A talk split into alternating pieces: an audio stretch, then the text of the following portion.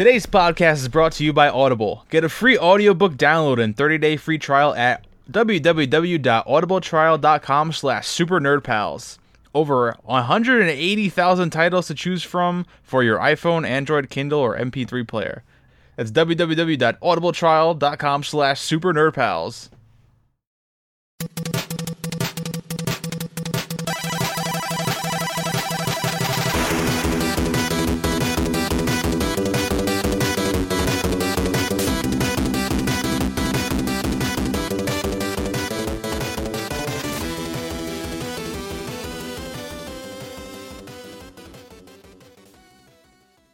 What's up, pals? Thanks for tuning in. This is episode 133 of Super Nerd Pals. I'm your host, Andy Carasquillo. And I'm Chris Sampson. I'm Stan Godersky, opening up a collector's edition of Fire Emblem Warriors Nintendo Switch.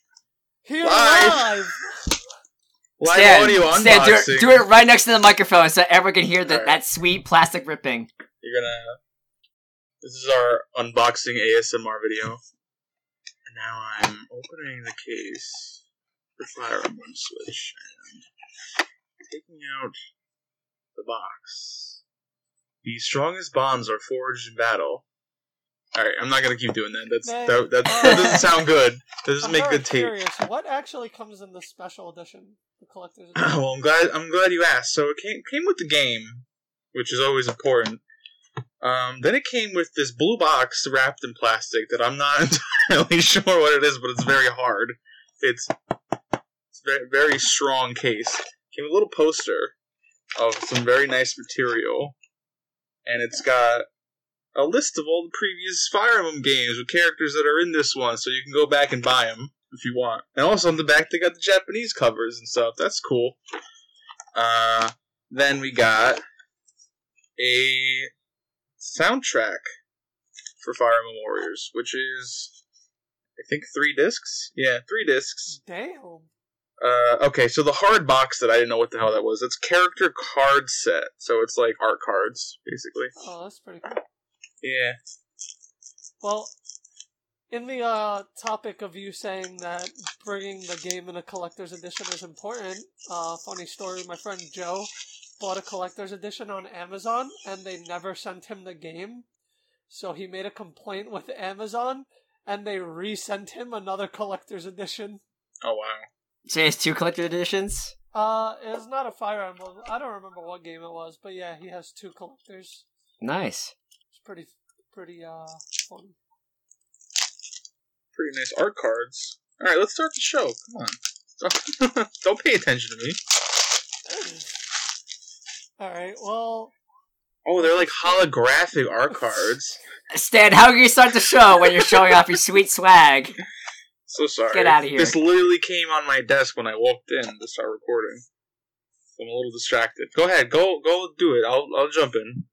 Alright, so uh we'll start off with the news bus. Um let's see, let's see what we got here. So fi- fucking Dragon Ball Z uh Fighter Z. Some uh we got actually two new characters, right? It was two? Yeah, Yeah. yeah. we, we got uh We Nappa got Nappa. and and, And and, Captain uh, Ginyu. Captain Ginyu. No, I was right. We we got one character, Nappa. No, Captain Ginyu also. No, no, Nappa. Captain Fuck Ginyu. you. I don't want to use Ginyu. The Oh, entire God, Ginyu force though, as one character. Listen, I'm I'm not a I'm not a fan of Captain Ginyu. You tell me you don't want to throw Guldo at somebody? I wanted to throw season two of Dragon Ball Z in the garbage. Do you not like the Ginyu force? You got you got a problem No, with the Ginyu force? My favorite Ginyu Force member is Recoome and Jeice. I like Recoome, but I don't like his voice acting in the English version. That's just, he just Uh, got that big that big dumb. That's exclusively why I like Recoome. Ugh. Just can't. I like actually. I like the Team Four Star version of Recoome the most because he sounds like a Hulk Hogan, John Cena type.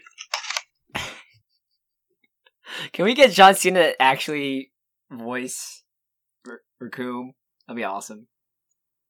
I could see him. It's it's not too late to cast him as Jiren. No, I would. No. Yeah, I guess if you're gonna translate a, a wrestler to a Dragon Ball character, it would be Jiren. How about that episode though, right? Too good. Ultra Instinct? Man, Ultra freaking instinct.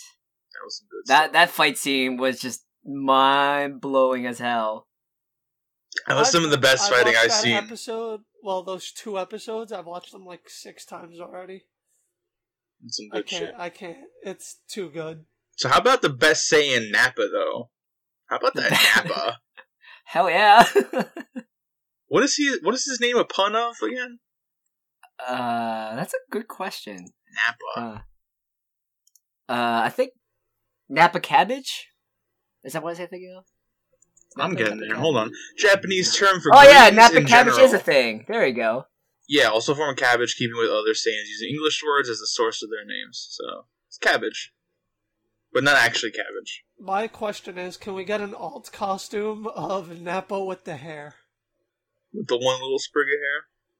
I want oh, Yeah, a Super yeah, Saiyan Nappa where his like beard grows nice out. Little, he had a nice little set of hair at one point on Planet Vegeta before Vegeta was like two.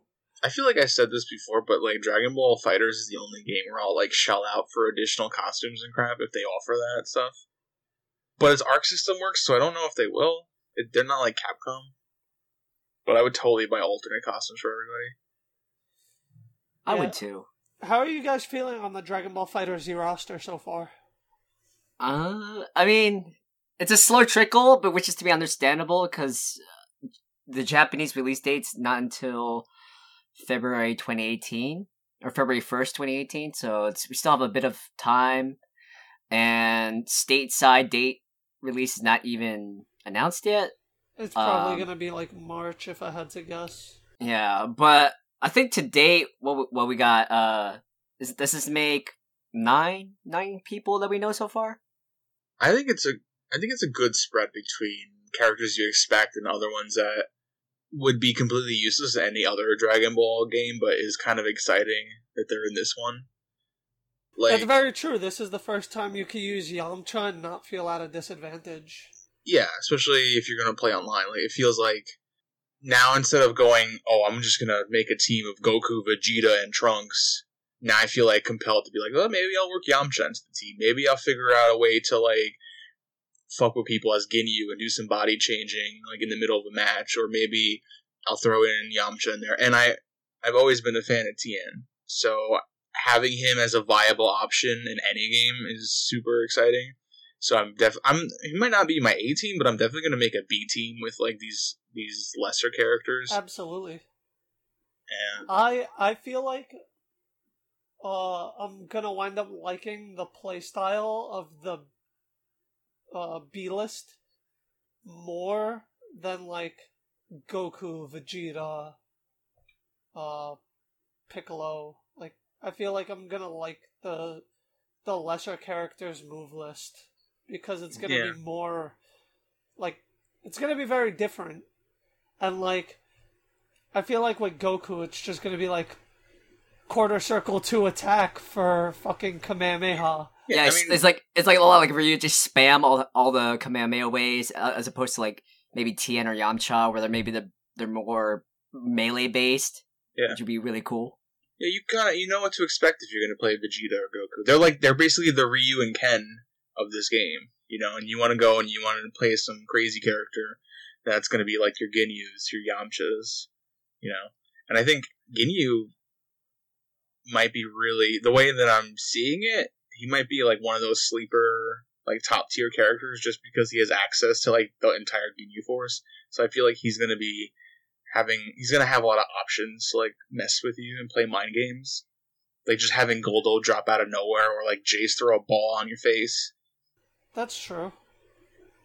I find it curious like we haven't actually seen any confirmation of like super era characters yet. I mean, I I mean, we got I've- we got the blue versions of Goku and Vegeta. yeah. No, So I want to like, see like only- Jiren. I want to see I mean, that's- like Beerus. Do you really want to see Jiren? Showing but Do you really want to sh- see that? But showing no, I really want to see Broly and, Cla- and Kale. showing that they're blue already shows that like uh super version of characters are welcome. Yeah, of So- course. I, I wouldn't be surprised if we get hit or I don't know, Beerus. or something. Or even Whis. Yeah. yeah, Yeah. I wouldn't mind seeing anybody. I'm Is- I'm like kind of hesitant for them to drop in like the strongest, craziest characters because I feel like people are just gonna gravitate towards them just because they see how strong they are on the show, and then everyone else is gonna be like, But that's good because that will technically like weed out all the people who just want to play it to like play as those characters versus the people that are going to actually play the game and I feel like that's where you're going to sleep online. You're going to see people picking Goku or Vegeta and you're going to be like, "Oh, it's just one of those people that want to play Goku or Vegeta." And then you'll get a Krillin and get your ass whooped. yeah. So, I'm like, this is the only uh, Uh, time where I'm full steam ahead with them like doing whatever bullshit that Capcom usually does. Like, I want there to be a season pass. I want there to be like extra characters coming out. I want there to be like balance changes. I want there to be like an arcade edition later that I have to buy again. Like, this is the only time where I'm like, yes, do it. I will. I will pay and support this game for as long as possible because it looks amazing and it's it like would everything. be nice if it'd be nice if Capcom made a game that felt like that. Well, I mean, Capcom's got Street Fighter, but she, they're doing all the. It doesn't. I But don't know. I don't I'm want. saying. I don't want it. When when it comes to Street Fighter and Marvel vs. Capcom, it's just like Capcom, what are you doing? Get your shit together. But then when we get like a good game like this, it's like, no, we want you to do what Capcom was doing. it's hard to to like delineate that because I'm not sure like if I'm just being biased because I'll be like I ain't gonna buy a zombie costume for Ryu. I don't give a fuck. I'm not spending five dollars on a Halloween. But then if they did that for Dragon Ball, I'd be like zombie Goku. Here, take it, take my money. I'll put loot boxes in this game. Like watch. oh god. you know what else is really really exciting If about you- Dragon Ball? I'm sorry, Chris. One second. Okay, The fine. loot box thing. If they made them capsules, I'd be done. Like let me open Oh, dude, game over. Day. Game over. Toy- Yes, toy capsules please. like boom, and then like you get yeah. Let Get me put, that- make it like Tekken. Let me put sunglasses and weird like accessories on whoever I want. Like let me put Dragon put Ball Gashapon. Hell yeah, let's do yeah. it. Let me, let me put Vegeta in like a swim costume. Let me put him in swim trunks and in like a flotation device on his arms. Like let me do that. For that, Can we- put Roshi's glasses on him. Can we get can we get uh, Vegeta's mustache? Hell yeah. Put Vegeta as much as on anybody. Just like throw it on Goku. Ugh, it sounds so beautiful. Yeah, please do that. I would totally. I would. I would go bankrupt, but I would do. I would do I would, that. I would throw uh, Um, Nappa's pencil thin mustache on everyone.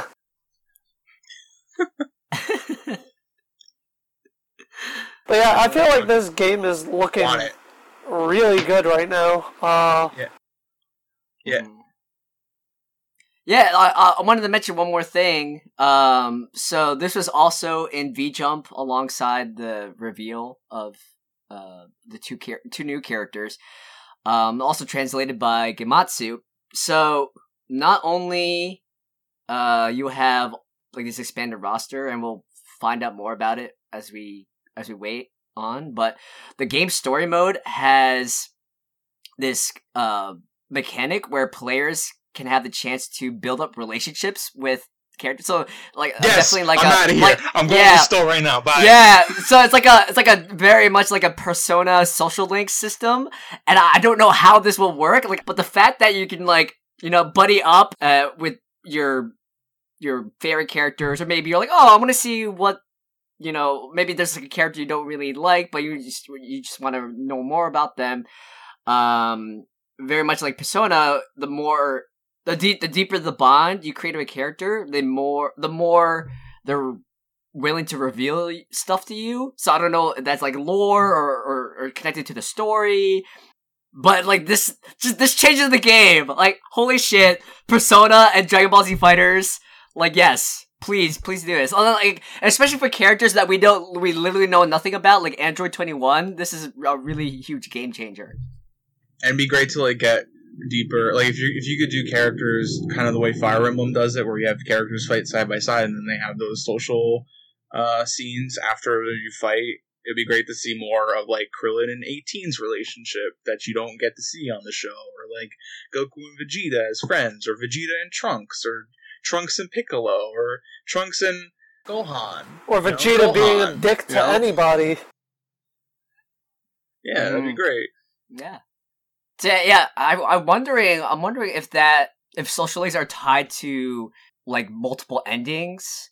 Um, like maybe maybe like you know if you have like a greater social link between you and this particular character, or like like Stan said, like greater relationship links between two or three particular characters. Will that skew uh endings and uh and and maybe maybe that gives it a lot of replay value. It's like, well, I got to see all the endings now. That'd be awesome. I'm I'm already like hyped if they have those social scenes. I just want to see all these characters interacting. So, game of the year. Game of the year. Hell yeah. So, Dragon Ball Z Fighters, keep stay tuned. We're always going to be talking about Dragon, Dragon Ball Fighters on the show. Uh, Fighters we love watch. this game. We we love we love this game. And it's not even out yet, but all the news that comes out is just uh, top From tier. from the way that game played when I played it, and all this stuff I'm hearing about it and seeing about it, and just get more and more excited about this game. It's like the Dragon Ball game that I always wanted. Uh, so that's it about Dragon Ball Fighter news. All right, so this is this strikes really this this strikes really close to my heart, and I'm really really sad about it. But uh, I think it was like earlier. It was earlier. Yeah, it was a few days ago. Uh, EA decided to shut down Visceral Games. Um, and this was tied to their massive overhaul of their Star Wars game. That was I think it was like two or three years in development by Visceral Games. Um, and I, I love Visceral Games because I love the Dead Space series. It's like one of my all time favorite video game series ever. But according to these reports, the the execs at e, at EA they felt that uh, through the development process and through feedback uh, from from the audience, from I guess from QA testers, uh, and just general shifts in like the marketplace and the game industry, um, that they're gonna pivot away from their original design. So I mean, how is how their Star Wars game was really originally pitched? It was supposed to be a story based linear adventure. I'm I'm assuming there's it's gonna be it was gonna be primarily single player, um, with like a multiplayer function, uh, like Naughty Dog's Uncharted. Based on these shifts and changes, uh, and, and attitudes and trends in the marketplace, uh, they're I don't know how much of a rehaul they're doing, but it's it's definitely going to be a significant rehaul. They're gonna they said they're gonna they're gonna preserve the visuals, uh, their the the connectivity to Star Wars universe, um, but they also want to create a broader experience and to create more player agency and to tweak it or it's like tweak the core engine and, elements of the game. So for when I'm thinking about this, I feel it's like the destiny destinification of the game. Um, because like Destiny and like a lot of other games, I feel like they're gonna add like like loot boxes to it, microtransactions. I guess more variety, but like I was really, I mean, I I didn't really keep track um of this game, but I I'm a really big fan of Visceral, and they're like really really good at their single player design. I mean, Dead Space Three was a little bit of a misnomer, that was a stumble, but um, I'm just shocked at how long they were working this game, and now they're basically rewriting. They're like going back to the entire drawing board, and you know, Visceral Visceral Studios was shut down, and they're going to be sent off into other divisions for EA. But I don't know, it's a bit of an end of an era, and I mean, I've I've no doubt like the Star Wars game will be good, whatever product or whatever end product it'll it'll, it'll, it'll create. But I just find it really strange, like this late in the game, they're they're basically scrapping everything and trying something new. Yeah, it's a real bummer because I mean, like you said, they did they did Dead Space. I really loved the Dead Space, um, the first game. I didn't play two or three, but I really enjoyed the first game. One and two are the best in the game. Like Okay. two takes everything from I from one and gives it a slightly more action feel, but it doesn't overdo it. It's still got that that claustrophobic, really intense uh, horror feel, but it gives you a little yeah, but like yeah, so like think Dead Space 2 as aliens to alien um and it's still like uh, with Dead Space three, it went it it waded way too far into the third person action shooter genre, and it wasn't. It didn't. I mean, there were still like horror elements, but it, it just didn't feel the same. But Dead Space one and two. I never got around to Dead Space Mm. 3, but uh, I, I heard like pretty bad things about it, so Yeah, I stayed away from it. Uh, Stan, I definitely recommend playing Dead Space 2. Um, and it's you could get it really cheap on like Steam or PS3. I mean, it's it's not not that hard to find. It's just it's a bummer because I was looking forward to this Star Wars game, and it just it makes everything seem a little bit more unstable. Because if you have like EA, which is like the big one of the biggest gaming companies out there, and Star Wars, which is like a sure thing, like everybody loves Star Wars, to have it be like, oh, we canceled this game because it wasn't what we we decided to pivot basically and make it something else, take it in a new direction. Like that means that says to me that there's just like no confidence in like a single player story experience. Like everything needs to be multiplayer. Everything everything yeah, needs everything to has be, to be like a MMO hybrid. there you needs to be like a season pass or yeah. there needs to be loot yeah, boxes. for certain games such as Destiny, Overwatch, it works. I mean, there's like that online multiplayer campaign, but I feel like with Star Wars, like a one-on-one story mode would be like really fucking great, and there's so much you can do with it without multiplayer. Yeah, I mean, look at the Star Wars games of the like last couple of generations. You know, you had Knights of the Old Republic, you had the Force Unleashed, you had the Jedi Academy game, you had the Jedi Outcast game. There's like all these really good. You have Bounty Hunter, right? There's all these really good single player Star Wars games, and I don't think they needed to do this. They already have Anthem coming out, which is Bioware's new thing, instead of like another ma- a good Mass Effect or like another.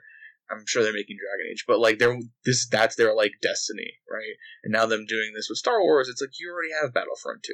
You know, there's already the Battlefront series, which is multiplayer and and whatever. It just it just makes me feel like all these big budget games and these huge companies are just trying to make the game industry more homogenized. Make it like, oh, what what made a lot of money? Destiny. What made a lot of money? Overwatch. Why? Loot boxes and content, right? So let's make all the games like that. It's I mean, like- that's what money talks, and it's really depressing because, like, you know, there's still there's still a great market. There's still a great uh library of single player games are coming out. Like Wolfenstein's Two is coming out soon. Um, The Evil Within Two just came out this past week. It's been getting really good reviews. Um, uh, Resident Evil Seven. Yeah, Resident Evil Seven. That's right. Um, I mean, what what's what? I mean, I mean the the argument is that I mean you have you have like these single player games which are you know they they're great for story, they're great for for gameplay experience. Um, and you know there's some great IPs out there. Um, but there's uh studios are sinking hundreds of millions of dollars into development, and there's no guarantee that you know there's going to be continual replay value uh, as opposed to like you know your destiny or your overwatch. You know like for like, for the longest while games have stayed at the 60 like 59.99 retail price for i think maybe over almost a, de- a decade by now. And i don't think you know i don't think video game companies are willing to raise that price because games are expensive uh, uh, as it is already. And if, if a game's if a standard standard um release is going to be like $70 or $80 you know that's going to kill the market. Um you know so i feel like it it, it is cynical to say it, it is about money and it is. I mean so they're trying to look for these other options that could work. I was like oh microtransactions seem to work loot boxes seem to work and could, But you know and it's you could still you could still have Battlefront 2 with a story mode and an online mode. I mean, Battlefront Two does think- have a campaign, and that campaign looks good. But like, I don't. They don't need to do. They don't need to do that same formula for every game they put out. You know, it doesn't need to be the same thing. Like, what are they going to do to differentiate this new Star Wars game from Battlefront? Like persistent online people running around together, I guess. But I just, it just seems. I'm I'm less interested now that they're trying to pivot towards something that's more Destiny like because I'm not interested in Destiny. Not everyone is. You know, not everyone wants to have a big multiplayer game. I find myself, with the exception of Overwatch probably playing more and more games by myself alone. You know, because we all have crazy schedules, especially as we get older. You know, we can't we can barely get all, all four of us in the same room podcast every week. You know, there's like it's impossible to get all your friends together playing the same game. And so I think it's it's so much easier to just jump on and do something yourself for a few hours than like try and like corral the crew to play a few rounds or whatever. It's probably easier for Overwatch because Overwatch's been out for a while. Everyone's got Overwatch, right? But like, it's not going to be the same case for every single game. You know, and not like, oh, let's all buy Star Wars now. That's not going to happen. You know, you're going to have people buy. Somebody's going to buy it. Maybe somebody else will buy it later, and then you probably never play it together. Like Andy and I and maybe even you, Chris, we all have Dragon Ball Xenoverse 2, I'm sure. We've never played that game online together. We probably never will. yeah. You know, but we all play it. So it's like if if you try to make every game the same, you're just gonna have diminishing returns because people are gonna be like, I have Destiny. Why the fuck am I gonna go buy and play it in Star Wars also? I have Battlefront 2. So why would I want this other experience that's like the same thing that I've already paid for? You know? I but then again people buy Call of Duty every year, so I don't know. And Madden. I don't know. I just know that like there's a lot of value in single player experiences, and there's a lot of value catering to all kinds of audiences, and not trying to make every game the same because it makes money. You know. Sometimes just having a unique idea is enough to get people to buy a game. Look at NieR Automata. Play NieR Automata. True facts.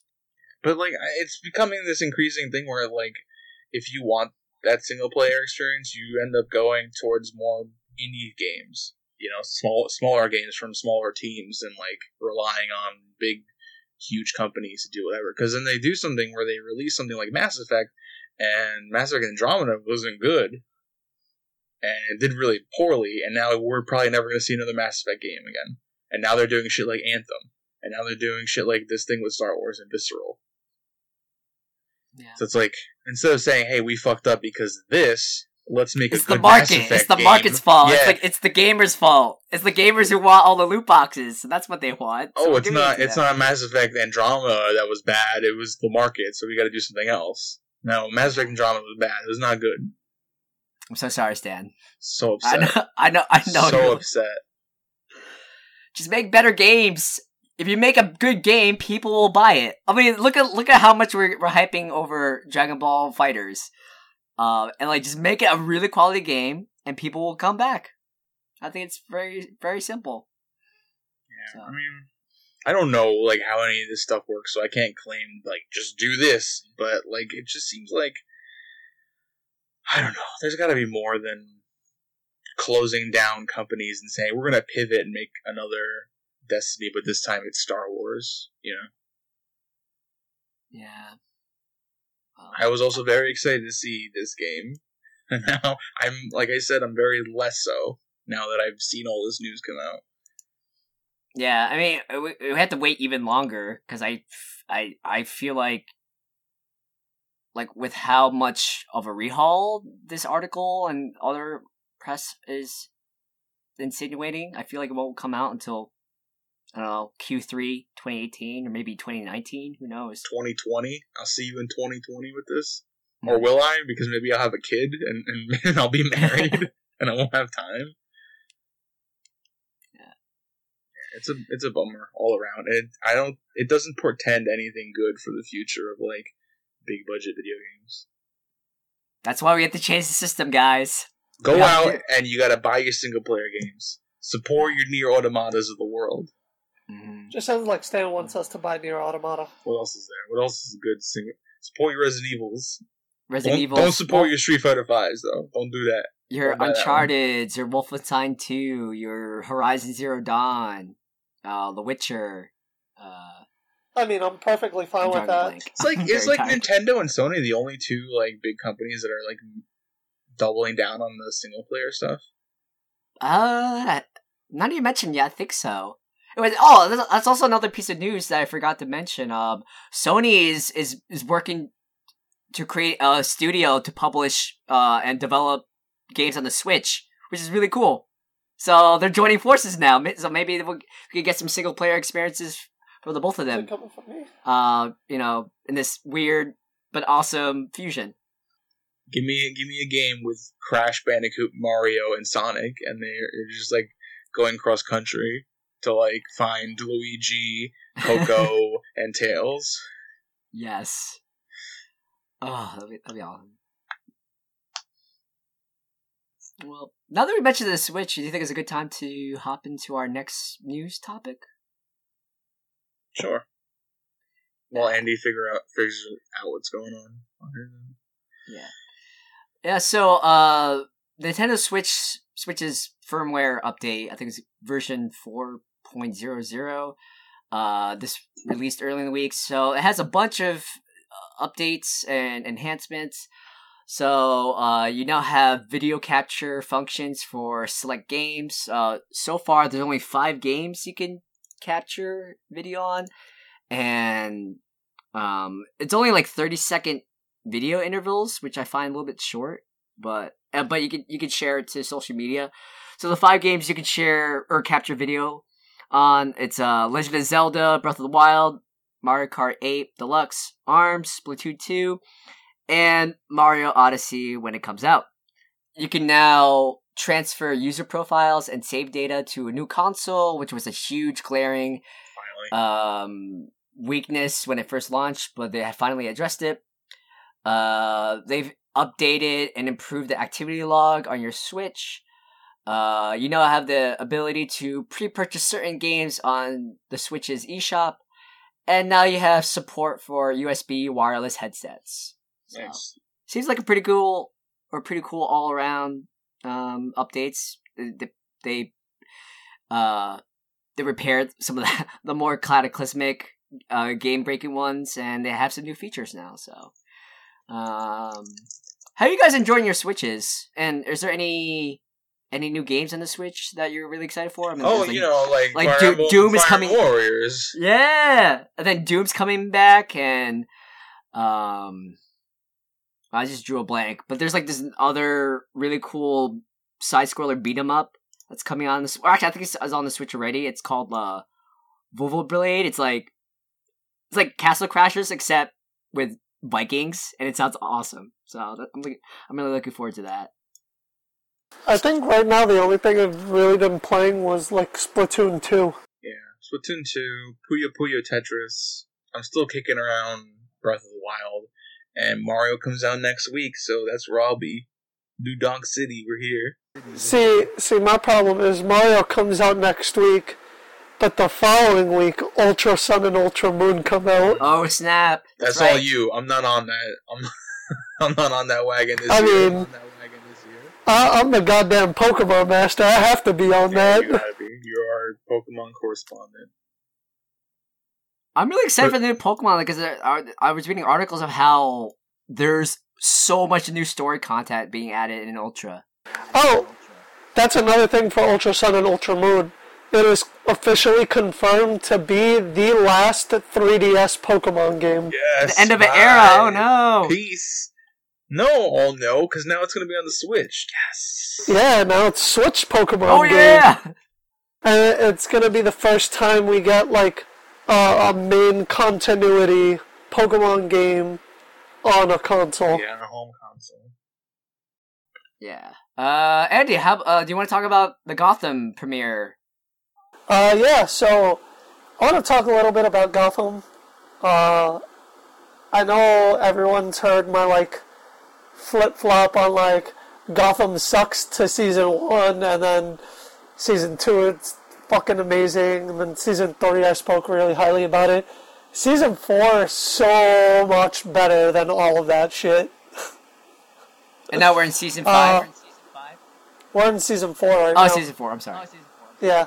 So, so this season of Gotham is just like so insane. Penguin finally has the Iceberg Lounge.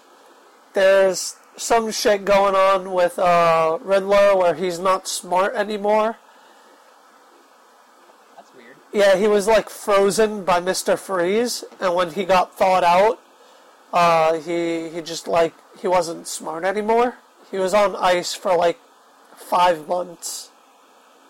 So there, he's trying to like figure out that. Uh, they just introduced Solomon Grundy.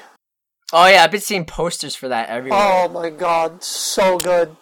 And Bruce Wayne is basically Batman.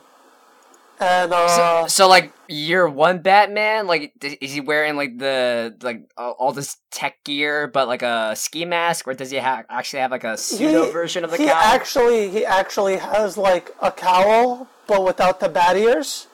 okay, Um, he so it sounds very much like Batman Year One version at the a little a little bit. Um, he has this suit that Lucius made for him, and he didn't tell Lucius what it was for, but like Lucius Lucius a smart guy, so. Um, Lucius, I've, I've been getting into LARPing lately. Can you uh, make me a battle coat? No, he actually. Uh, so, okay, so the the whole thing. He said he started LARPing, getting Mr. into Wayne? rock All right. rock rock climbing, and uh, Alfred Alfred playing like the overprotective dad was like, yeah, well, we need it to be able to like, we need the the hands and feet to be able to like grip onto any surface so it's not slip and we need it made out of like something light but something very protective in case he falls. So he was just like, "Yeah, I made you this like Kevlar light suit for rock climbing," and so he's wearing this like pretty weird ass looking suit, but it's kind of cool. Uh, he's not calling himself Batman. He's Nightman now. That makes me think of Nightman from It's Always Sunny in Philadelphia. Yeah, that's why I said it. I said it. So, um, Bruce's whole thing was like he wanted to do this until he found Ra's al Ghul, because him and Ra's al Ghul have some like beef, and he wasn't gonna do it until he stopped Ra's al Ghul. So in the recent episode, he like stopped Ra's al Ghul, and he was about to like throw his Kevlar suit in like fire. And Alpha was like, "Nah, you need to be a hero to this Wait, city." are you telling me that 15 year old Bruce Wayne punked out Ra's al Ghul, the leader of the League of Shadows? Uh, it's it's a little more cynical than that. Uh, Ra's al Ghul basically tricked him into doing something that he wanted, because that's what the fuck Ghul does. But uh, I think he's gonna make a, a huge like he's gonna be a huge impact on this season. I think. But I think it's pretty cool that like they show these different sides of Bruce and Alfred and Riddler that we don't really get to see, and uh, I know as much as people hate that like that these villains are coming out before Batman, I, I like it a lot more. Well, I mean, it's their own continuity, so they. I mean, they. It's. I mean, they're just playing.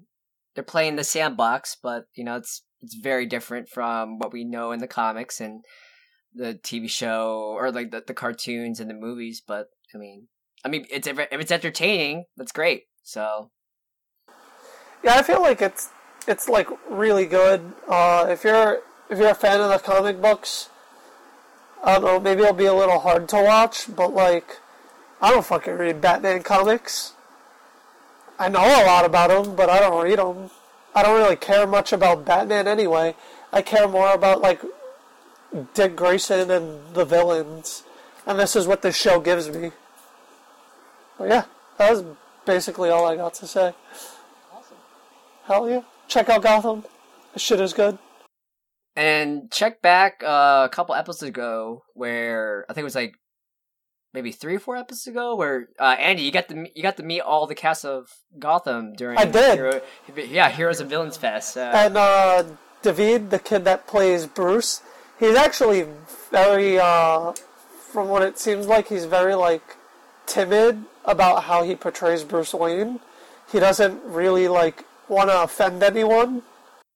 I mean it's Bruce Wayne. I think that's that's great. That's uh I mean that's that's really cool that he's very conscious and wants to you know Yeah, be the but best I, interpretation. I honestly, I think he is like one of the best like people that you could have casted for a child Bruce Wayne.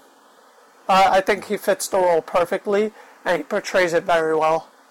Well, check out Gotham, and you know, stay tuned, and maybe uh, Andy will do episode recaps, or um, and just let us know. Uh, send us a tweet, send us a message. Uh, what you think of Gotham season four? Yeah, for sure. I'd love to hear opinions on that. Uh, so this is a good transition from Gotham, but let's go into comic book news and pools.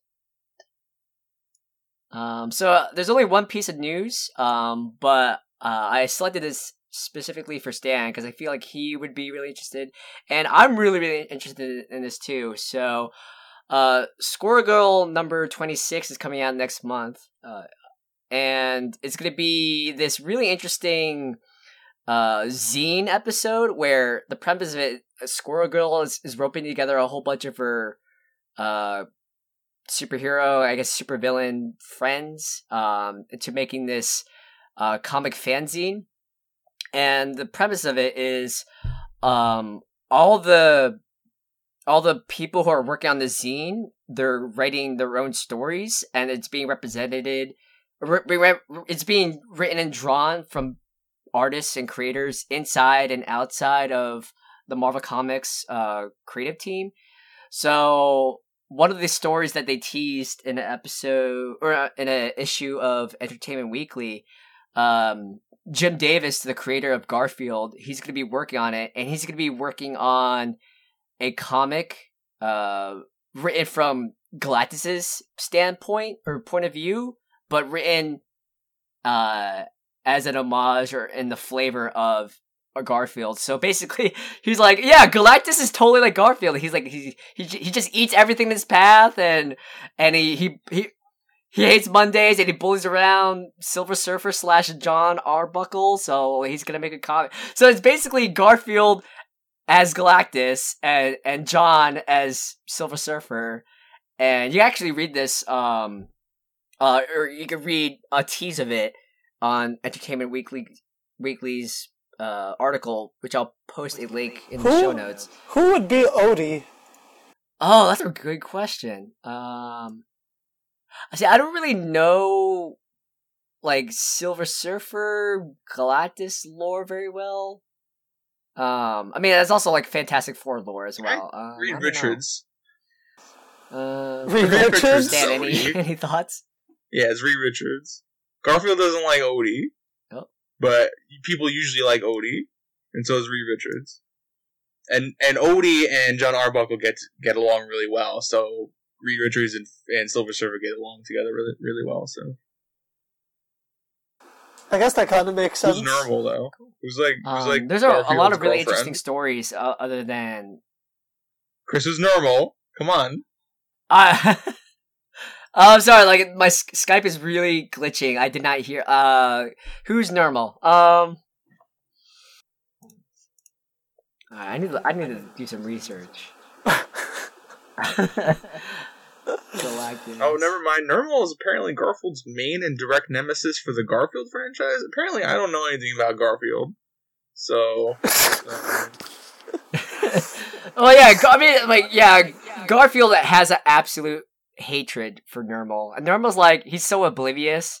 Well, no, Nermal he's like so happy-go-lucky, doesn't really care, but like he also is kind of snarky to Garfield at times.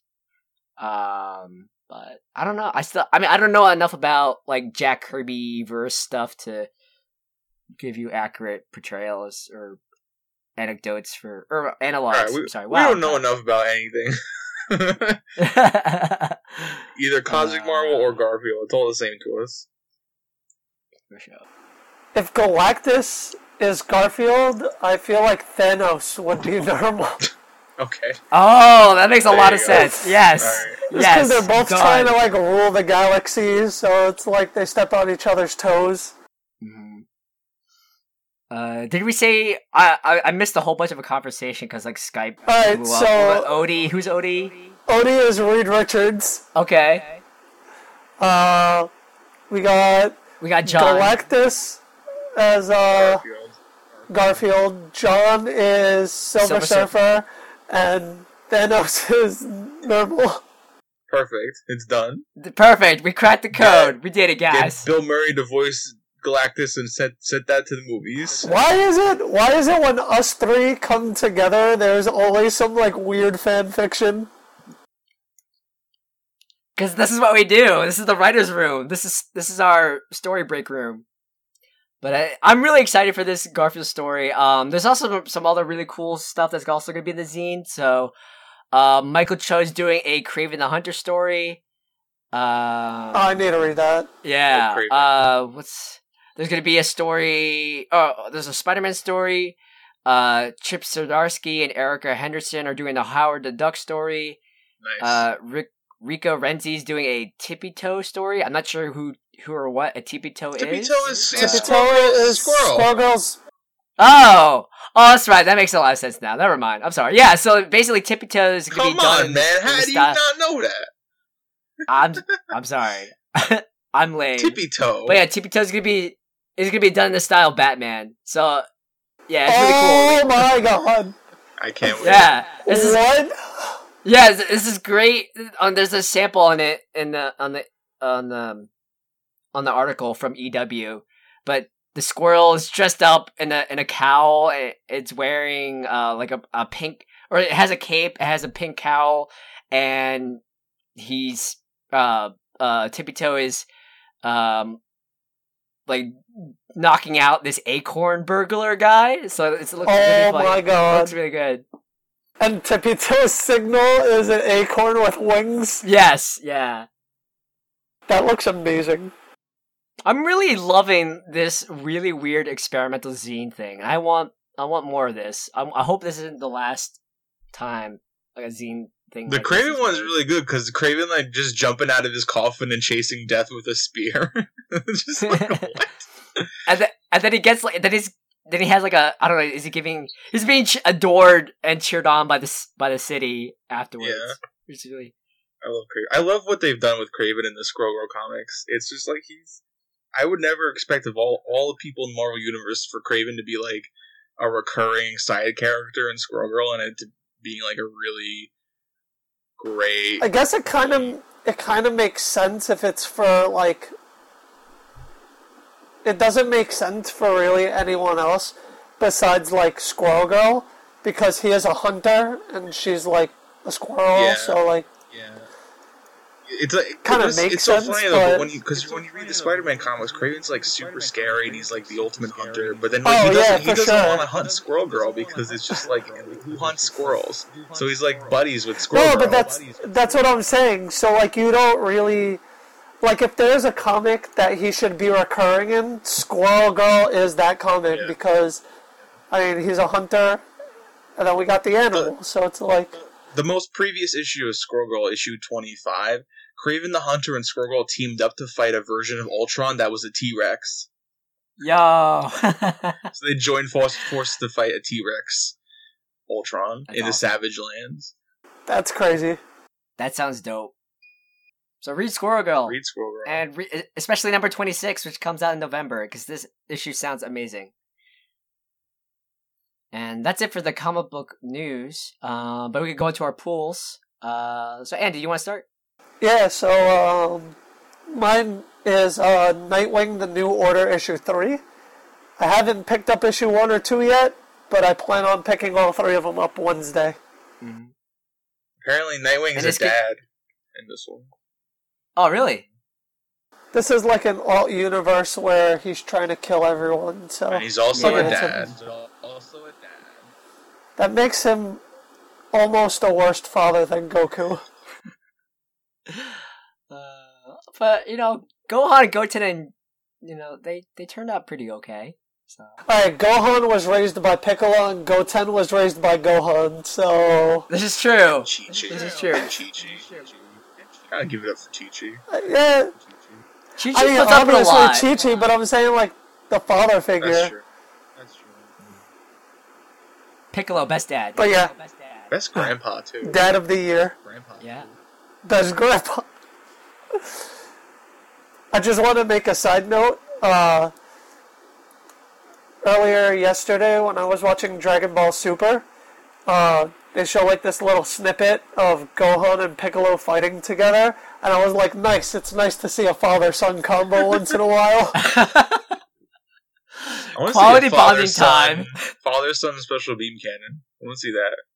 Yo! I had said yesterday, I was like, I will lose my shit if they do a father-son special beam cannon. That would be so good. Please do that.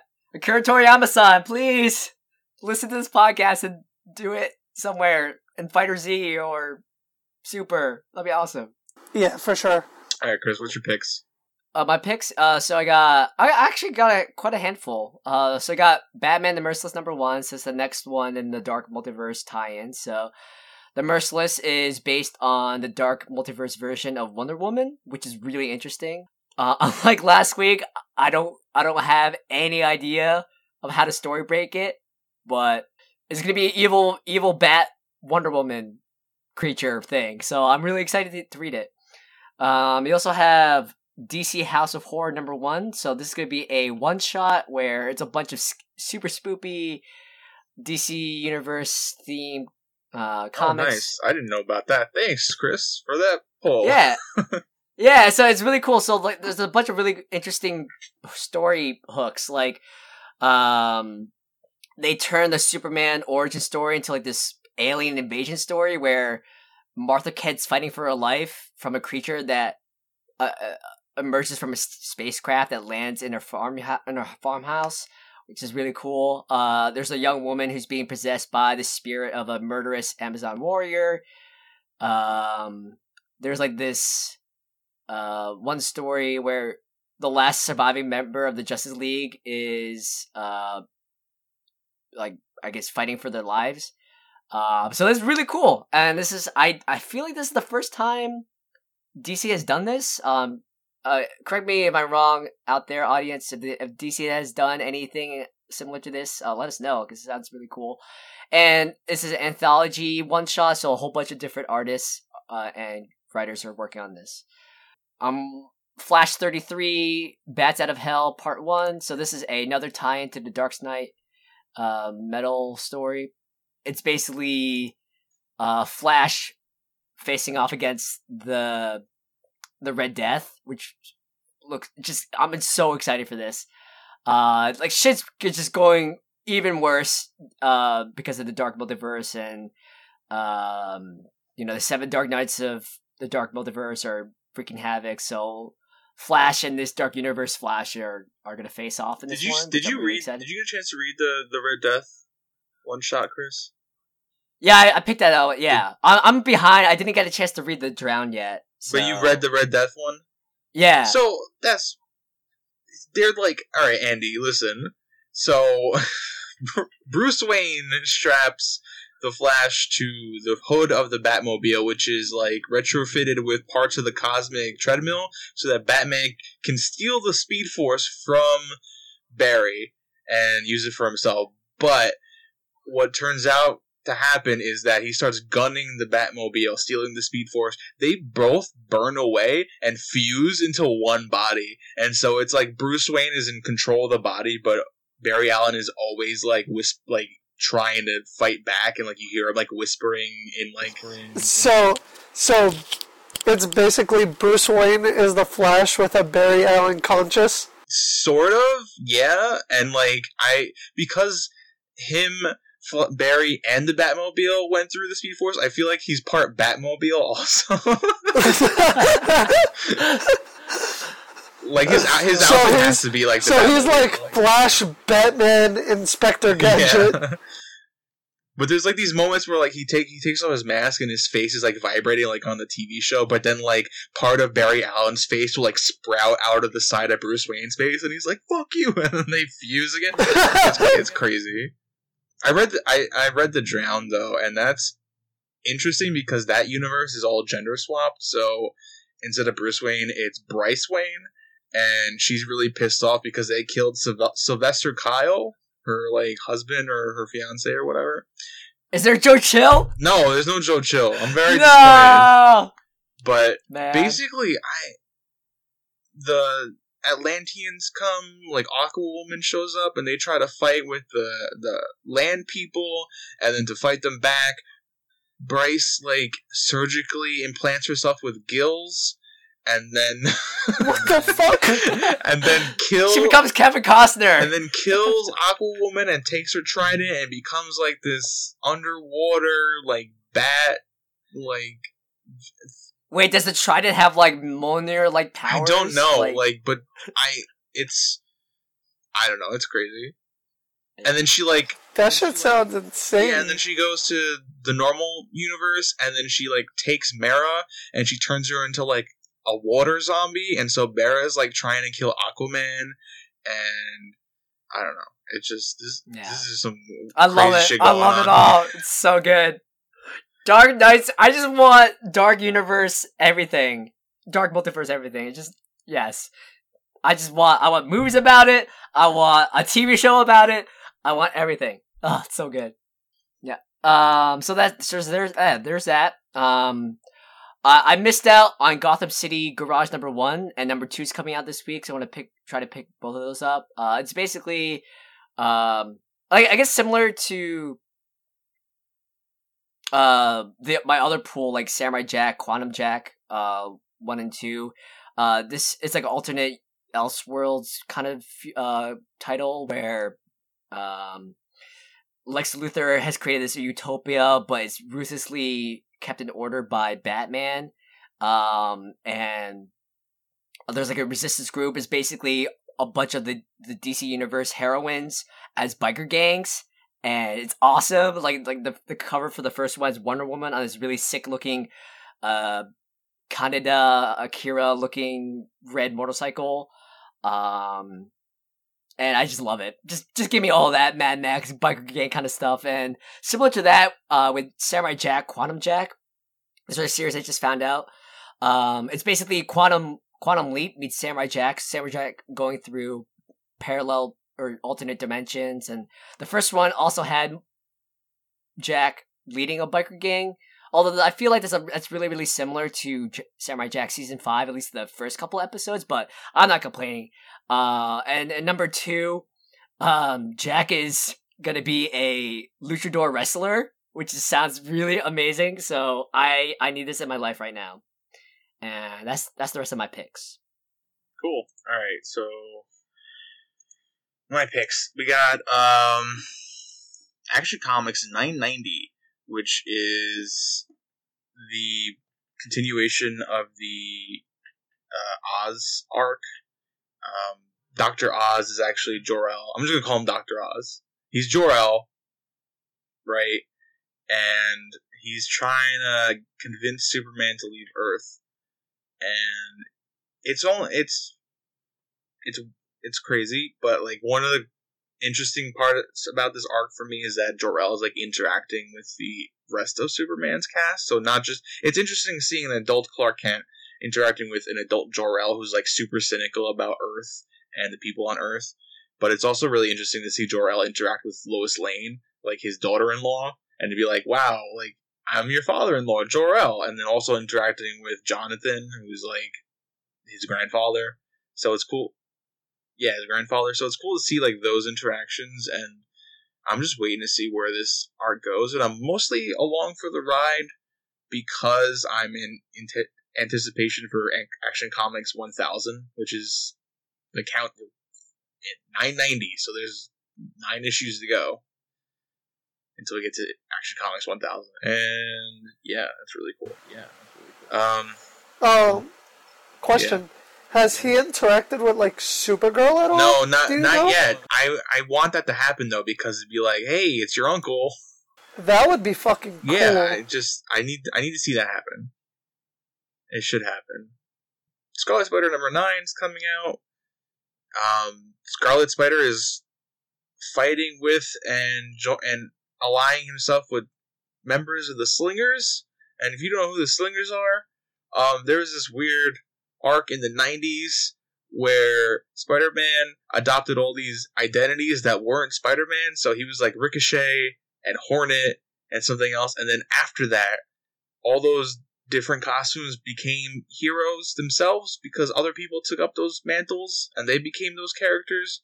So there was like a, a short series called Slingers that had these characters. They used to be alternate identities of Spider-Man, but they aren't anymore. And now they're in Scarlet Spider, and now they're fighting with Scarlet Spider.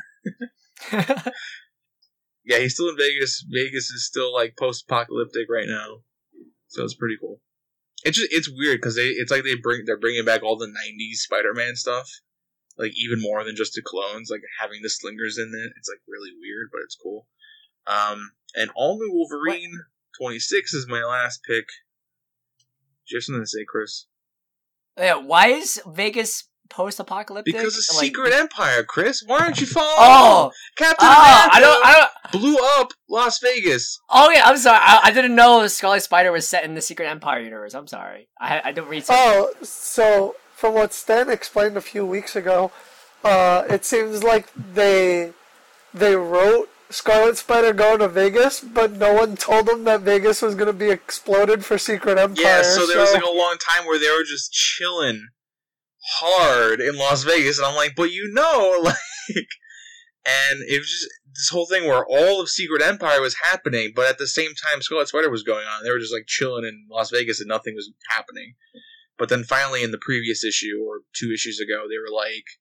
Before Secret Empire, and it was just one page where, where Ben and, and Kaine are like just chilling on a building and talking, and everything is like nice and like sparkly and Las Vegasy and then it was like you turn the page and it was like after Secret Empire and it's like just fucking a war zone. Like everything is like Mad Max. People are like sleeping in the casinos and like there's like people fighting in the streets and like Ben Riley is just trying to keep everything together. So they finally caught up with that. So that's cool. Wow. Um, Secret Empire just messed up everything, didn't it? yeah, it also messed up Iron Man because Infamous Iron Man was taking place with Doctor Doom interacting with Shield and um, what's her name? Uh, Peggy Carter's dog, uh, daughter Sharon Carter, who was the director of Shield before Captain America became Nazi or whatever.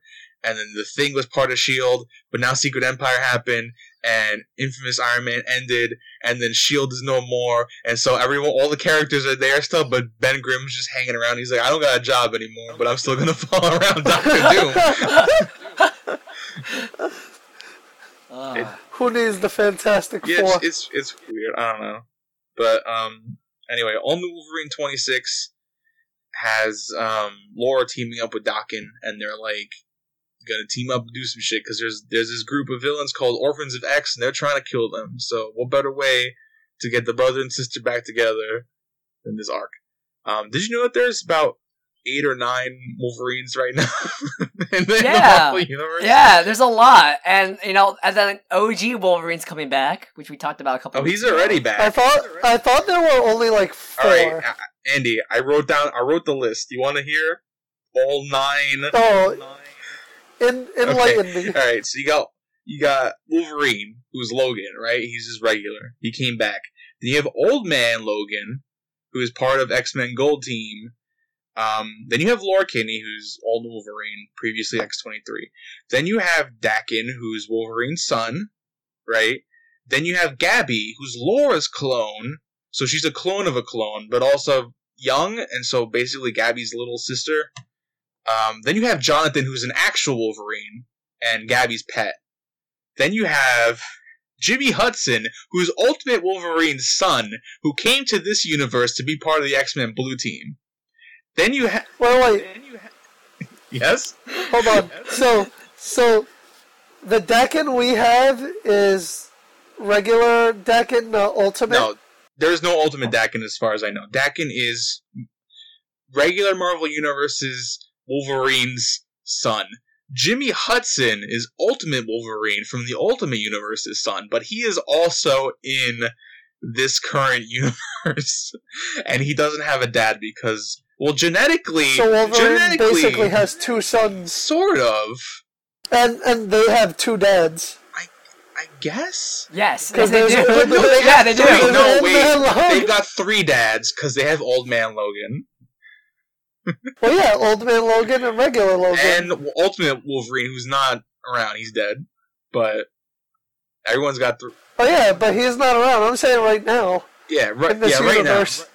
yeah, where was I? Okay, you got you got Bellona, Bellona, who is another one of Laura's clones, but she's fully grown. But she's like an assassin, and she's sort of kind of a bad guy, but not really.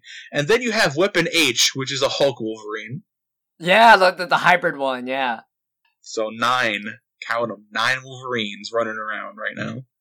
Too many. Too many Wolverines. I don't, I do not know. There are more X Men characters than Wolverine, Marvel. Get your shit straight. No, they're like, we need young, we need him young, we need him old, we need his son, we need his other son, we need him as Hulk. Yeah, we need a real Wolverine. Listen, anybody in all new Wolverine is fine with me, because that's that's Laura, that's Gabby, that's Jonathan, the real Wolverine, and there's Daken. That's all, and and fine, Logan, whatever if you want, but like, there's too many Wolverines. We don't need Ultimate Wolverine, son. we don't need him. I'm sure we can do without Jimmy Hudson. Okay, All right. Uh, is that it for your poll stat? those are the polls. Cool. Uh, so we're gonna wrap it up with a quick review of Blade Runner 2049. So I watched that yesterday. Um, it was really good.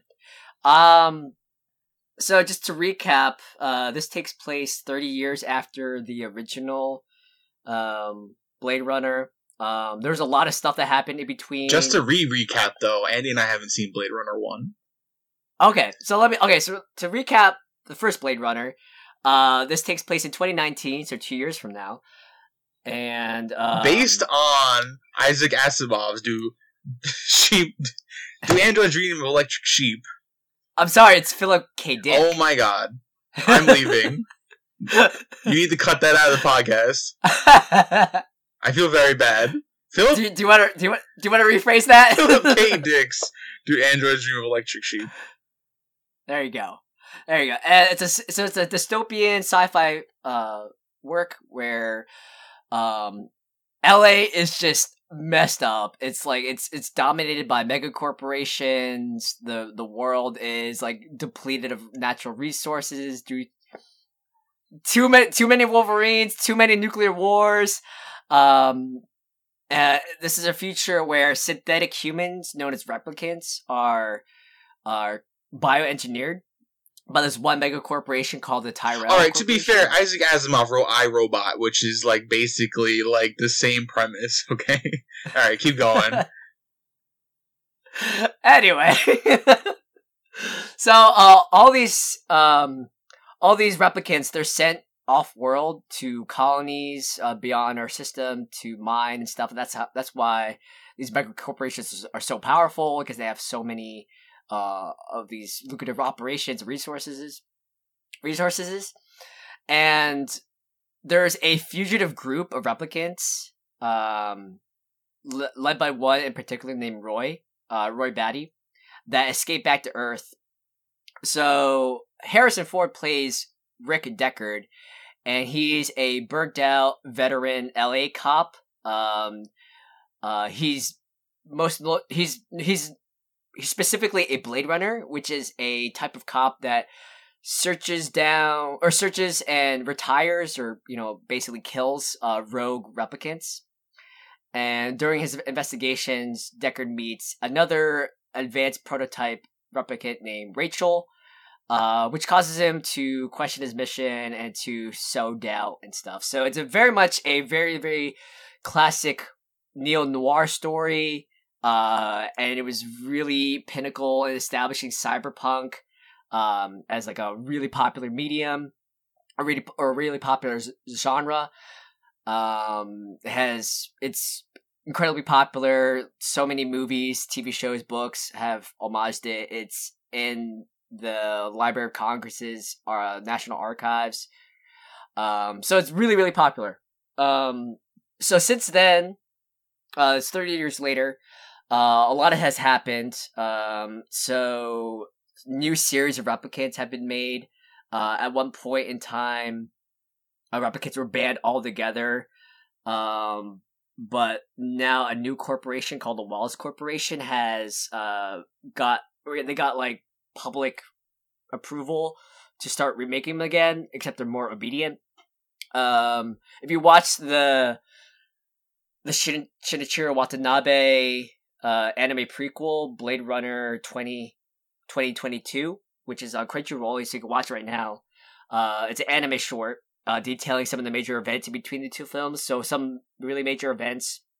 There was an event called the Blackout, which was a coordinated attack by the replicant freedom movement to try to erase all records of replicants um, uh, by using like a coordinated nuclear and bombing strike on the record center.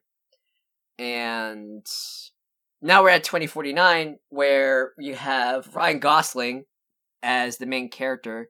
He's uh, the latest iteration of the replicants. He's like the ninth, the ninth model of the replicant, like the Nexus Nines, I think. Um, and he's these models are much more obedient, and he's his mission is to uh search out the last remnants of the rogue replicant re- uh, resistance movement and eliminate them.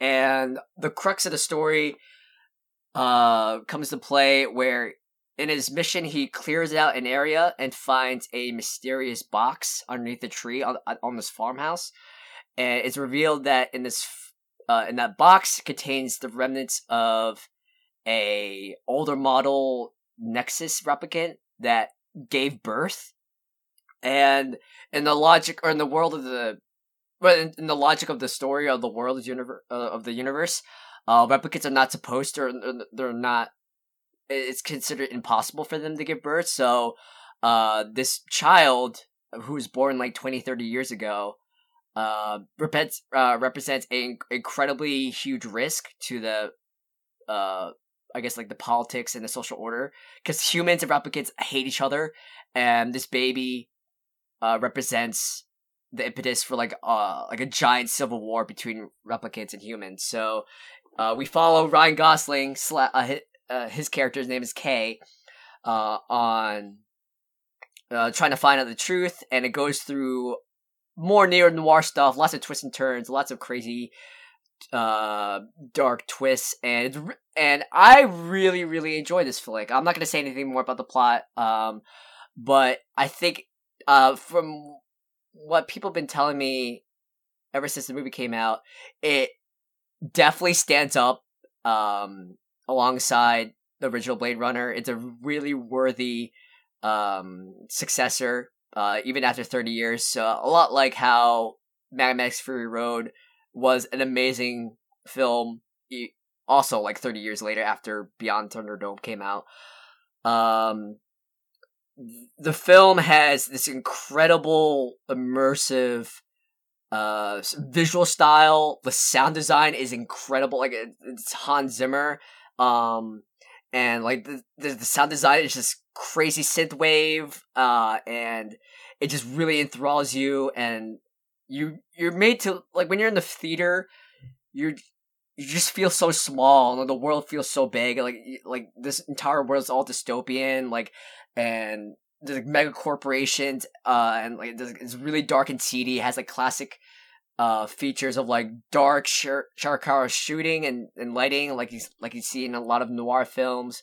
Um, the spectacles of like all the like these giant corporations and giant like uh Asian inspired motifs where you have like giant moving anime billboards and um and like you have like this dark seedy underbelly or of where everything's dirty and like messed up uh and like full of crime but still futuristic at the same time uh, um and i really really enjoyed the flick. Uh it's it's very it's a really really worthy successor. Uh i had I, there was like some leaps of logic and i didn't know if the story was a little bit inconsistent on its own story logic or if there was something i missed because it's because it's been a while since I've seen the first flick, and it's um or maybe I also saw it so or just saw it only once, so maybe I have to revisit it. But there's some uh like I guess minor leaps in logic, um, and maybe that's maybe that was uh, intentional to spark debate, or maybe or maybe this I, I I was missing something, but that didn't detract overall from the story. Um, I guess like things that just kind of bothered me uh was one like how the director depicted women. I, I don't feel like women, like the female characters here, had a very strong or or as as powerful a role as it could have been. Like Robin Wright, she uh, she's in here. Uh, I mean, she was killing it on Wonder Woman, and she plays Kay's boss, and she was really awesome. But I felt like she was underused. Um, um, and then all all the female characters are basically like either side characters or they're all promptly killed off.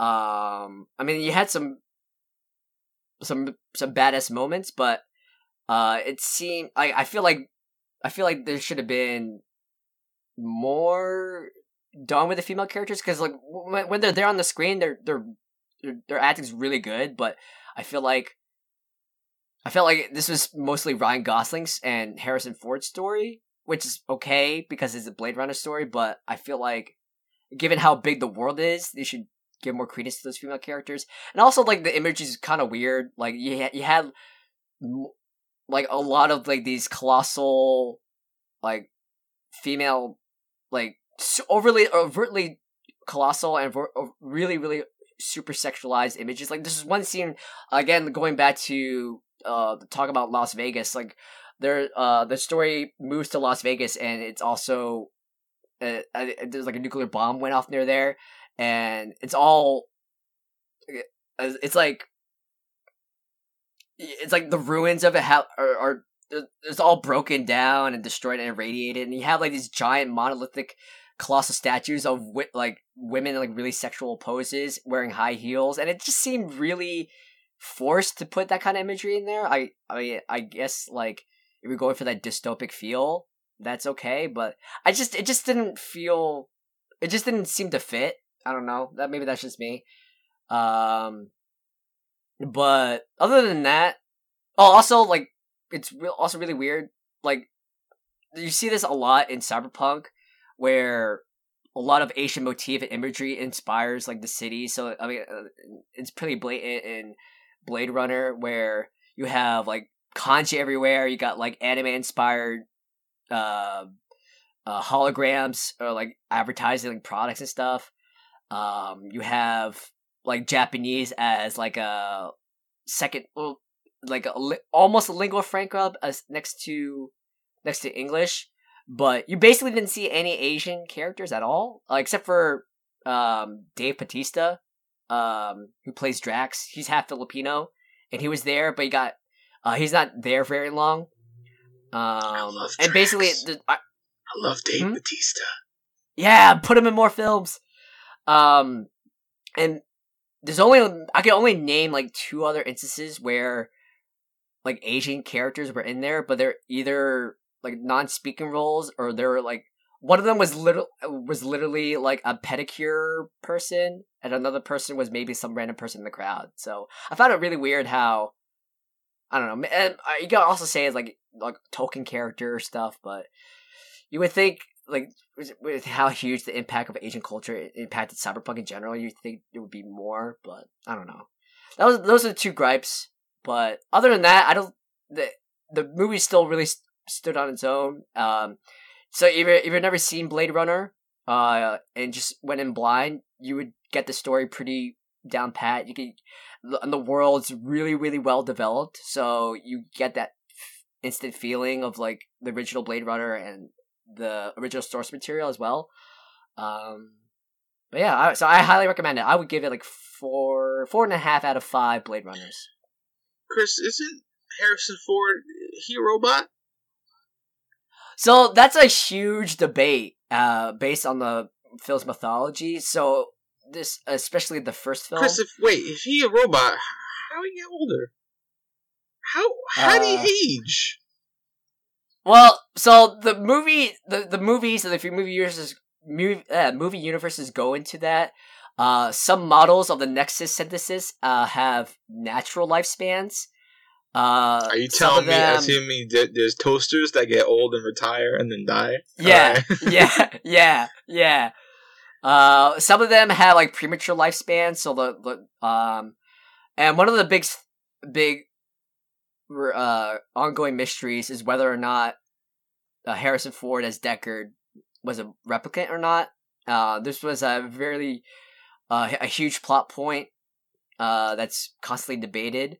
Uh, according to Ridley Scott, who directed the first Blade Runner, uh, in his vision, um, Deckard was a replicant, but that's his interpretation. I mean, I mean, there's plenty of evidence to support both sides, but from Ridley Scott, he he confirmed or he believes that Deckard is a replicant, which also but still doesn't make sense because like he he gets old and um, but you could say he's like an advanced or prototype version of a replicant as well, which which adds to the intrigue and which adds to the endless debates you can have about this movie.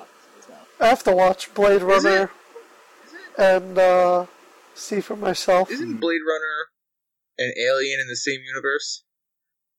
uh, I mean they're dir- directed by the same person. I thought I felt like I read something where they were like connected. Uh, let's fact check. Alien. All right, check it out. New Prometheus material. All right, Tor.com. Okay. New Prometheus material confirms Blade Runner and Alien share universe. Um, according to a bonus feature on the new Steelbook Blu-ray edition of Prometheus, the answer is a confirmed yes. There is a connection between Weyland Corporation and Blade Runner's Tyrell Corporation. Um, Okay, cool. So what you're saying is the the the xenomorph's gonna come back to Earth, and the replicants are gonna fight them off. Yeah. Yeah. Cool. Or- but do you guys have any questions or thoughts about Blade Runner? I, Either the either the OG or 2049 or 2022. you know, my biggest question was how robot get old, but like I think you did your best job to explain that. Um, well, they're not robots; they're like synthetic yeah, humans. yeah, yeah, they're Uh, artificial, like Cylons. artificial human eighteen seventeen. I I seen Dragon Ball. I know how it works. yeah. The only thing is that I just I just need to Uh. watch those movies because it's I I spent my whole life like for some reason never getting around to watching Blade Runner and I really need to do that. So Yeah, I definitely have to watch Blade Runner myself. Yeah, you could marathon it now. You could go. You could watch Blade Runner. Uh, I mean, there's multiple cuts, so I don't know which cut to recommend. I want I, feel like want just the one where he's a robot. I want that one. okay. Final cut. Final cut. Uh, and then you can watch. You can go to Crunchyroll, watch uh, Blade Runner Blackout 2022, and then go to the theater and watch 2049. And then apparently also watch Alien, Aliens, Prometheus, um, Alien Covenant because it's all the same universe. I think you should watch Life because that's basically a- an alien movie, and it's also like a backdoor uh, Venom pilot. And then Movie. follow up with Alien versus Predator. Yeah. Yeah, then watch the Predator movies, and then read Archie versus Predator, and then watch Riverdale. Boom. That Same an extensious. Uh, yeah. Jeez. That Yeah, means Blade Ar- Runner, wait, really- hold on. We just connected Blade Runner to Archie, so there Now we have to make a Blade Runner Archie comic. That'd be is. Jughead a replicant. Find out next week on Super Yeah. Nerd Pals. Ryan Gosling comes over and he like he's hunting down Jughead and like he he like shoots he shoot like shoots him in the arm and he, he he's he's straddling and holding him down and he hold up he hold opens his eyeball scans his eyeball oh my god there's a serial number on Jughead's eyeball he's a replicant No wonder he can only eat hamburgers and never get full. Because he does he doesn't really need to eat. He's a robot. This is dumb. Let's finish this episode. We're done. Goodbye, everybody. Goodbye everybody Andy sign us out release Well, us from uh, this coil This was the really weird episode 133 of Super Nerd Pals. Uh, thank you guys for listening. I was Andy Carasquillo. You can get me on Twitter at SweetJustice1. uh, I'm Christopher Sampson you can find me on Twitter at Kyo Ninja for Hire that's K Y O Ninja for Hire I'm Stanley Godursky. You can find me on Twitter at Stan Doom. Doom. And you can find us on Twitter at Super Nerd Pals. Uh, you can email us, supernerdpal, uh, pals at supernerdpals.com. Uh, this podcast is on Stitcher, SoundCloud, iTunes, Google Play. Just Google us. Facebook.com slash group slash Super Nerd Pals. Facebook.com slash Super Nerd Pals. SuperNerdPals.com, which is now, I'm happy to announce, fully up to date. Every episode ever is on there. And I messed around with the the design and the visuals. So it, it looks pretty. So go, please visit it. And don't forget, we also have an Instagram, so go to ins- um, find us on Instagram at Super Nerd Pals and find us on Tumblr at uh, supernerdpals.tumblr.com. Well, thank you guys for listening. Thanks for listening. Peace out. Don't be a robot, unless you have to. I mean, I'm not. I'm not judging you. All right. Goodbye. Good night.